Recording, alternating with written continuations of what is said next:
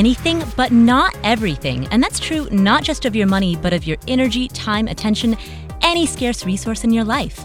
My name's Paula Pant, host of the Afford Anything podcast. Today's episode is really unusual. It's also one of my favorites. If you've been listening to us for a while, you've probably noticed that most episodes feature interviews with authors and influencers. People like New York Times bestselling authors Gretchen Rubin, Chris Guillebeau, Cal Newport, Laura Vanderkam, J.D. Roth, who started a major website, Jim Wang, who also started a major website. These are people who have made a career out of talking about these topics. And while they have many valuable insights to share, theirs are not the only voices. In today's episode, which I recorded live from the TradeKing podcasting stage at FinCon, which is a conference held once a year. That's right, finance now has its own con. I decided to talk to four of your fellow community members. Their names are Nick, Melissa, Emma, and Gwen. I'll let them all introduce themselves and share their story of why they decided to become part of an unusual community, a community of people who want to gain financial independence and live their best life in a world where so many people accept the default.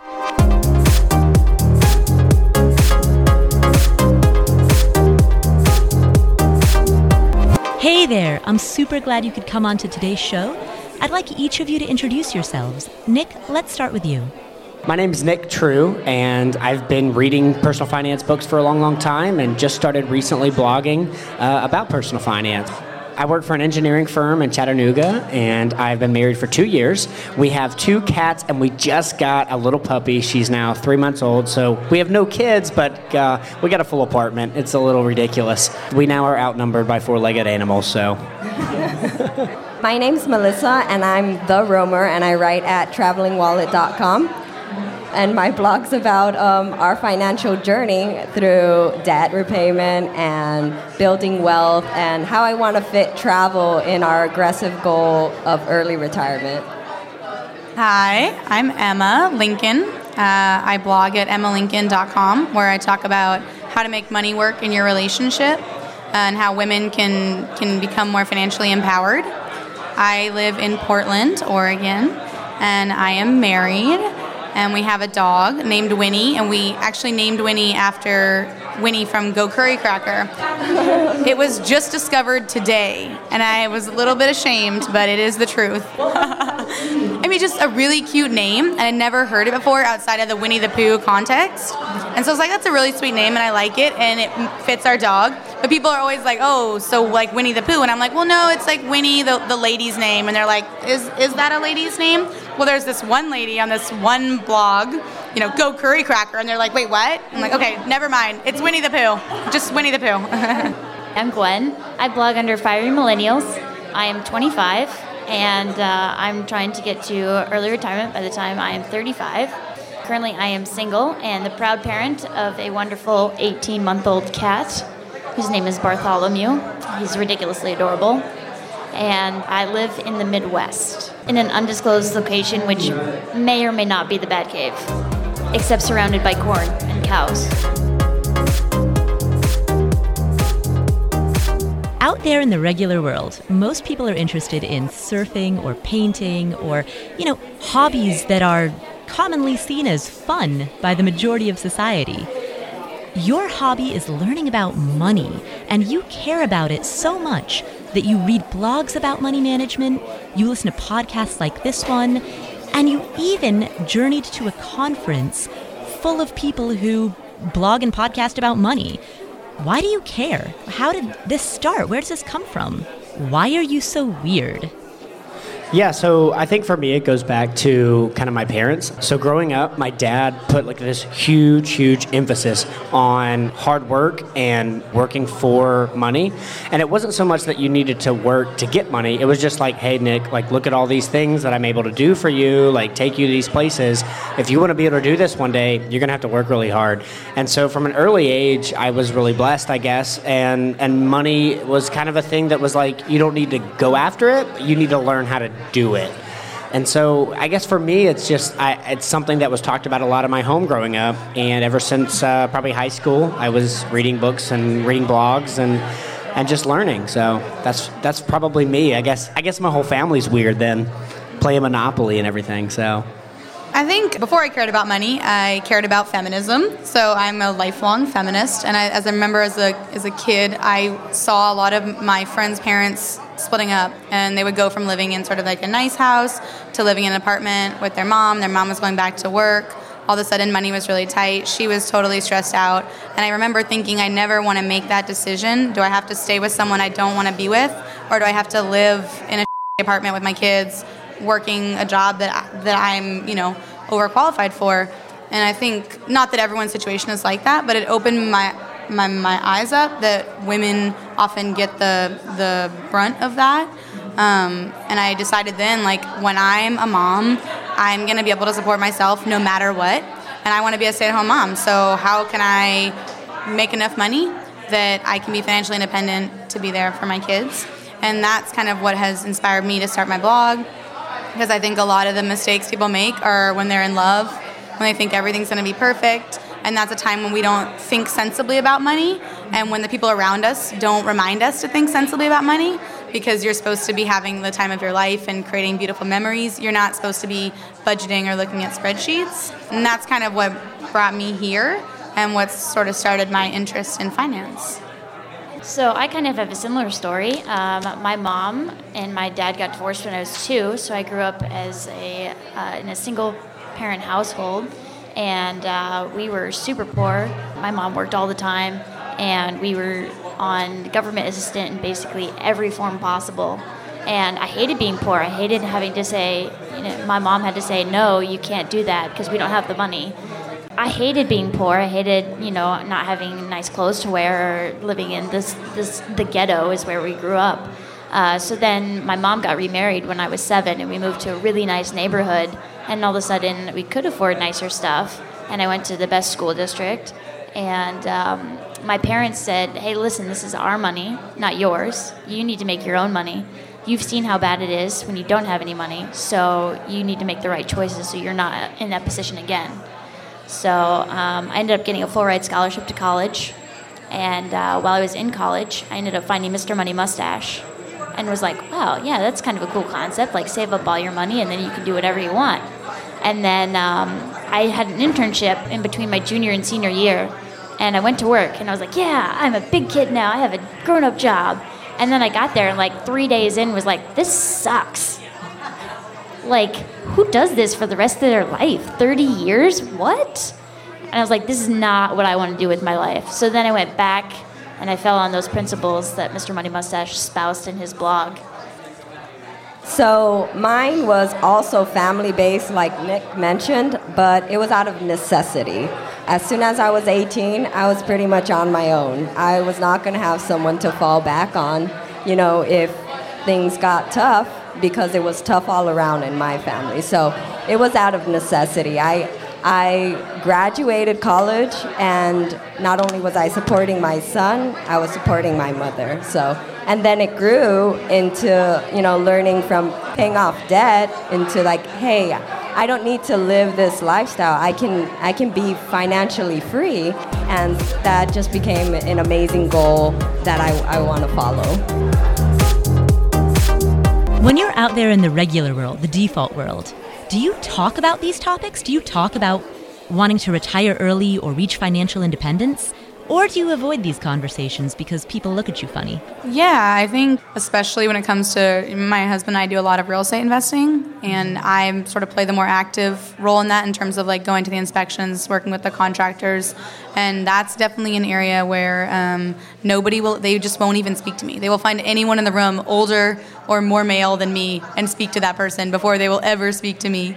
And so that's definitely an area where you where i see a lot of that. And then in terms of investing i mean i don't think i've ever said a word about investing that's been taken seriously by someone older than me. And i'm okay with that. Like i we we live what works for us. We're here doing our thing. Like it's not definitely not my mission to change someone's mind who thinks they know better uh, we're just going to keep doing what works for us. And if people want to listen, that's great. We're happy to share our knowledge. I'm seeing all of you nod your head, so I'm going to pause here and let's unpack that a little. Because I know the people who are listening at home can't see the faces of the four of you, but all of you look fairly young. So I'm going to ask have you had that same experience? The experience that your age reduces your credibility when it comes to talking about money?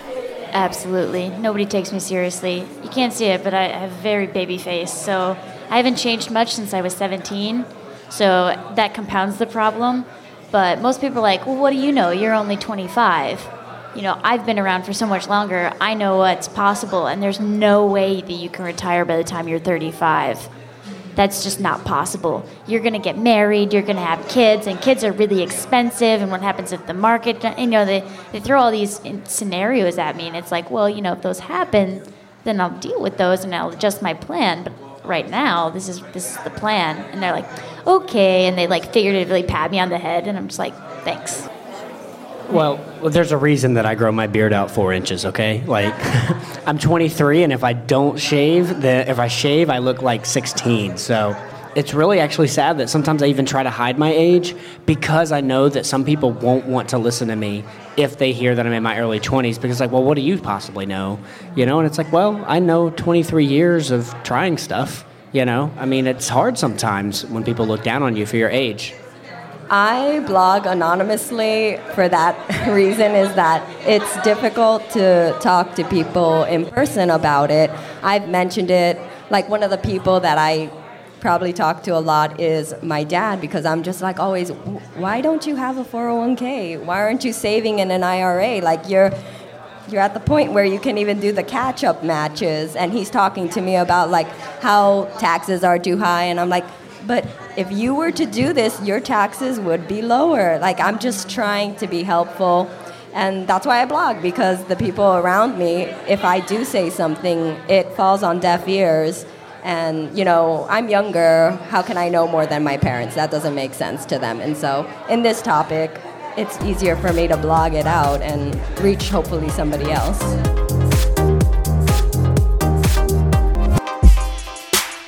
Hey, have you ever wanted to talk to a financial advisor just to ask like one question, maybe two? Well, guess what? NerdWallet has this cool new app that lets you have one-on-one conversations with financial advisors through your phone, and it's available at no cost to you. You can chat with an advisor about anything related to money, such as retirement, investing, insurance, debt, all things money related and you'll get personalized one on one advice. Check it out at no cost to you by going to nerd.me slash Paula. That's nerd.me slash Paula, P A U L A.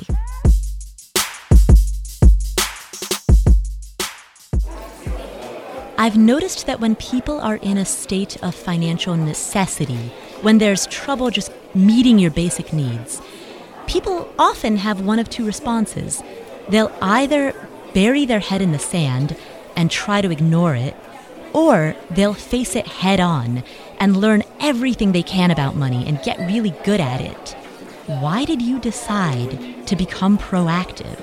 Why did you have the confidence to face it head on rather than burying your head in the sand, which is what a lot of other people choose to do? Hmm.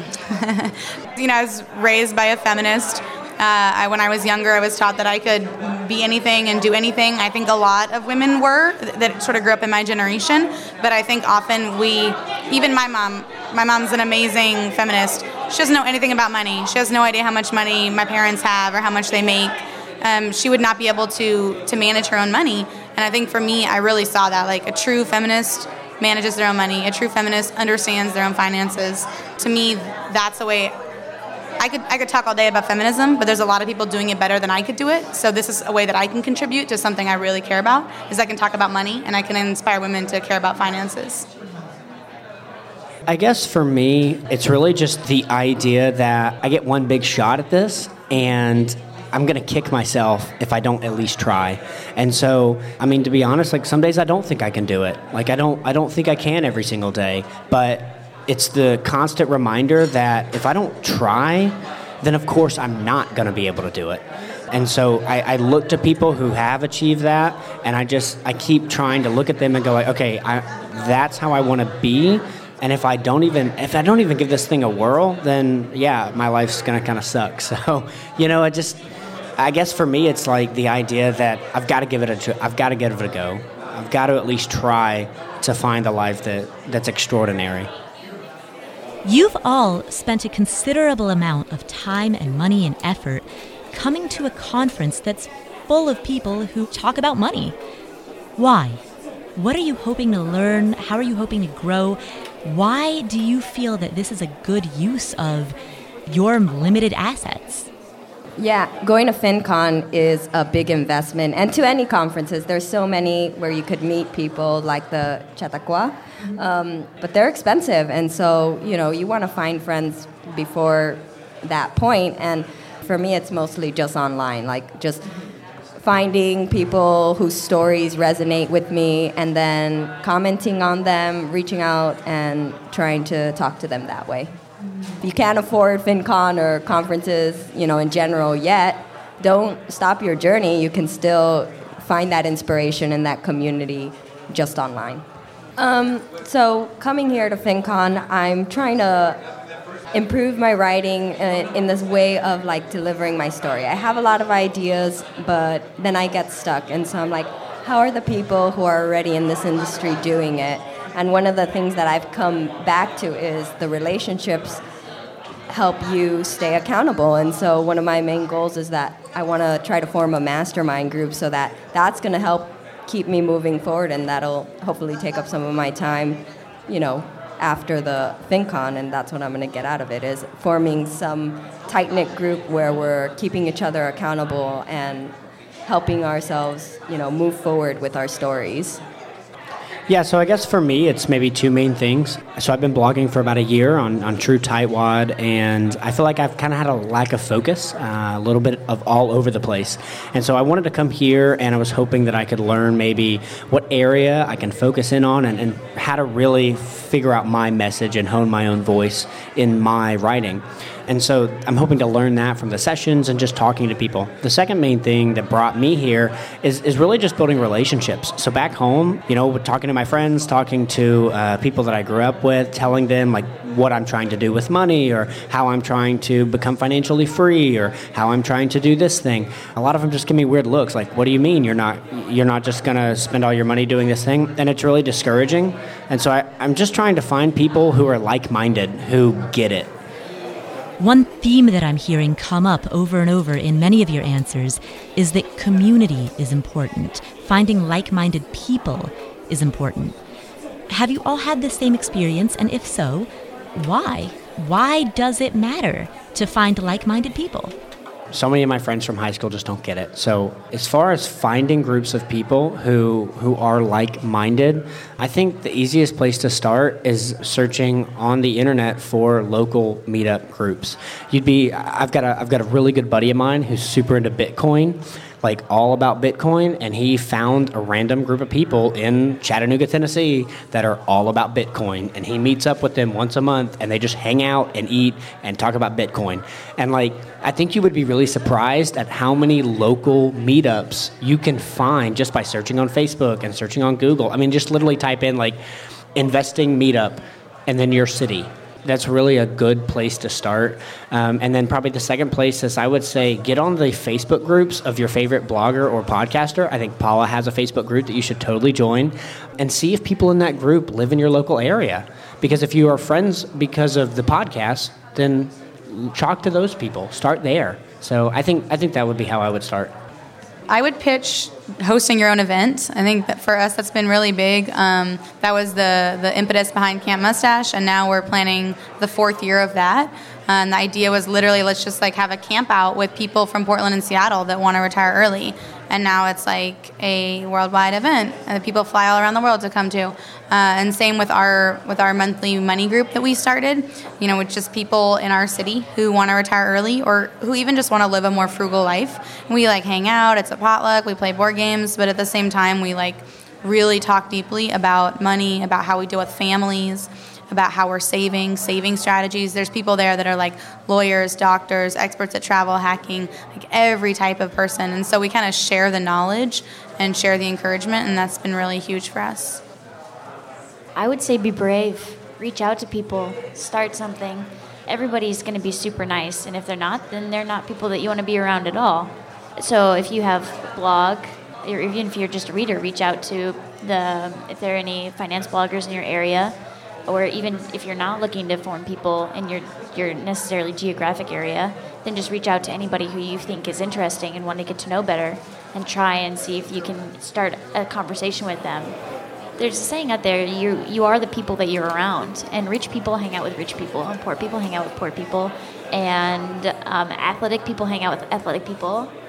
You know, so I want to be around people who are early retired and who are responsible with their money. And so if I want to be around those people, I have to go out and hunt them down because they're not going to be out, you know, necessarily right around me.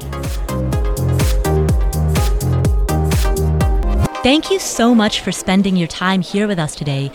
Where can people find you if they want to learn more about you? Yeah, so uh, I'm Nick True, and my website is truetightwad.com. And uh, I don't have that many finance friends, so please send me an email. Um, Melissa the Roamer at travelingwallet.com. And same same thing, just reach out. I'd be happy to get back to you.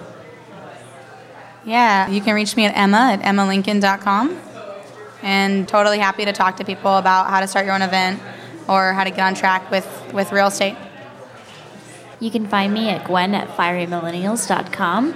And I'm also all over Reddit and Twitter and Facebook.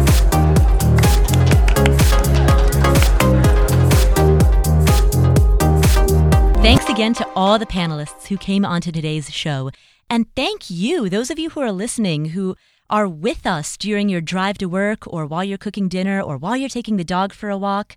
Thank you so much for tuning in. You have a choice of any podcast that you could listen to, and you've decided to spend your time with us. And that's why I'm so excited that we did today's episode, that we talked to some of y'all, so that you could hear other voices within the Afford Anything community.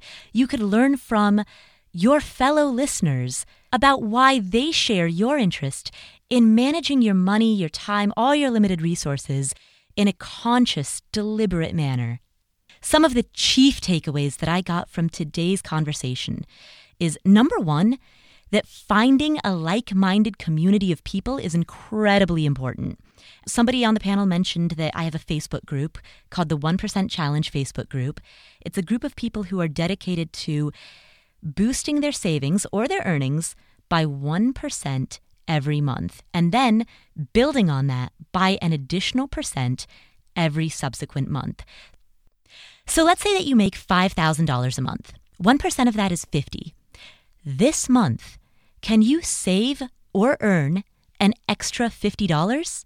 Next month, can you double that? Can you save or earn an extra 100? The following month, can you turn that into 150? And so on and so forth. That is the challenge that I've put out to my audience. A lot of people have joined this group. So that's one of the ways that you can talk and interact with like minded people. It's a Facebook group. We'll link to it in the show notes. But that, of course, is not the only way. You can start your own blog there's a post on affordanything.com called Everything I Know About Blogging, condensed into one post. We'll link to that in the show notes. That has loads of information about how you can start a blog that just helps you build that community and get to know more like minded people and, and have the types of connections that we're building here. Alternatively, you could just reach out to people, go on Reddit, get into forums. You could host events in your local community. Go on meetup.com and start an event based around people who want to reach financial independence. There are many, many ways that you can find community. But regardless of how you do it, maintaining that community is critical to keeping your motivation. That, in fact, is such an important takeaway that it's going to be the chief one, the sole one that I emphasize in this episode's roundup. Create that community. Find like minded people who share your passion for managing your money and time and, and life.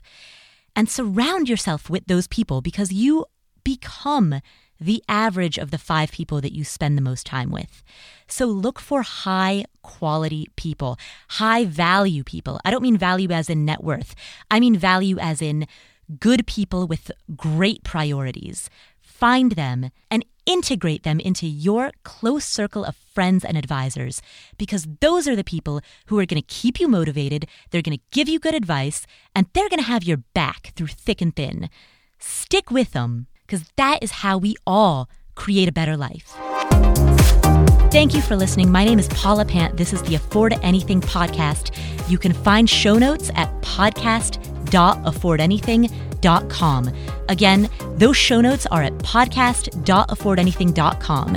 If you liked this episode, please head to iTunes, give us a review. I would really appreciate it.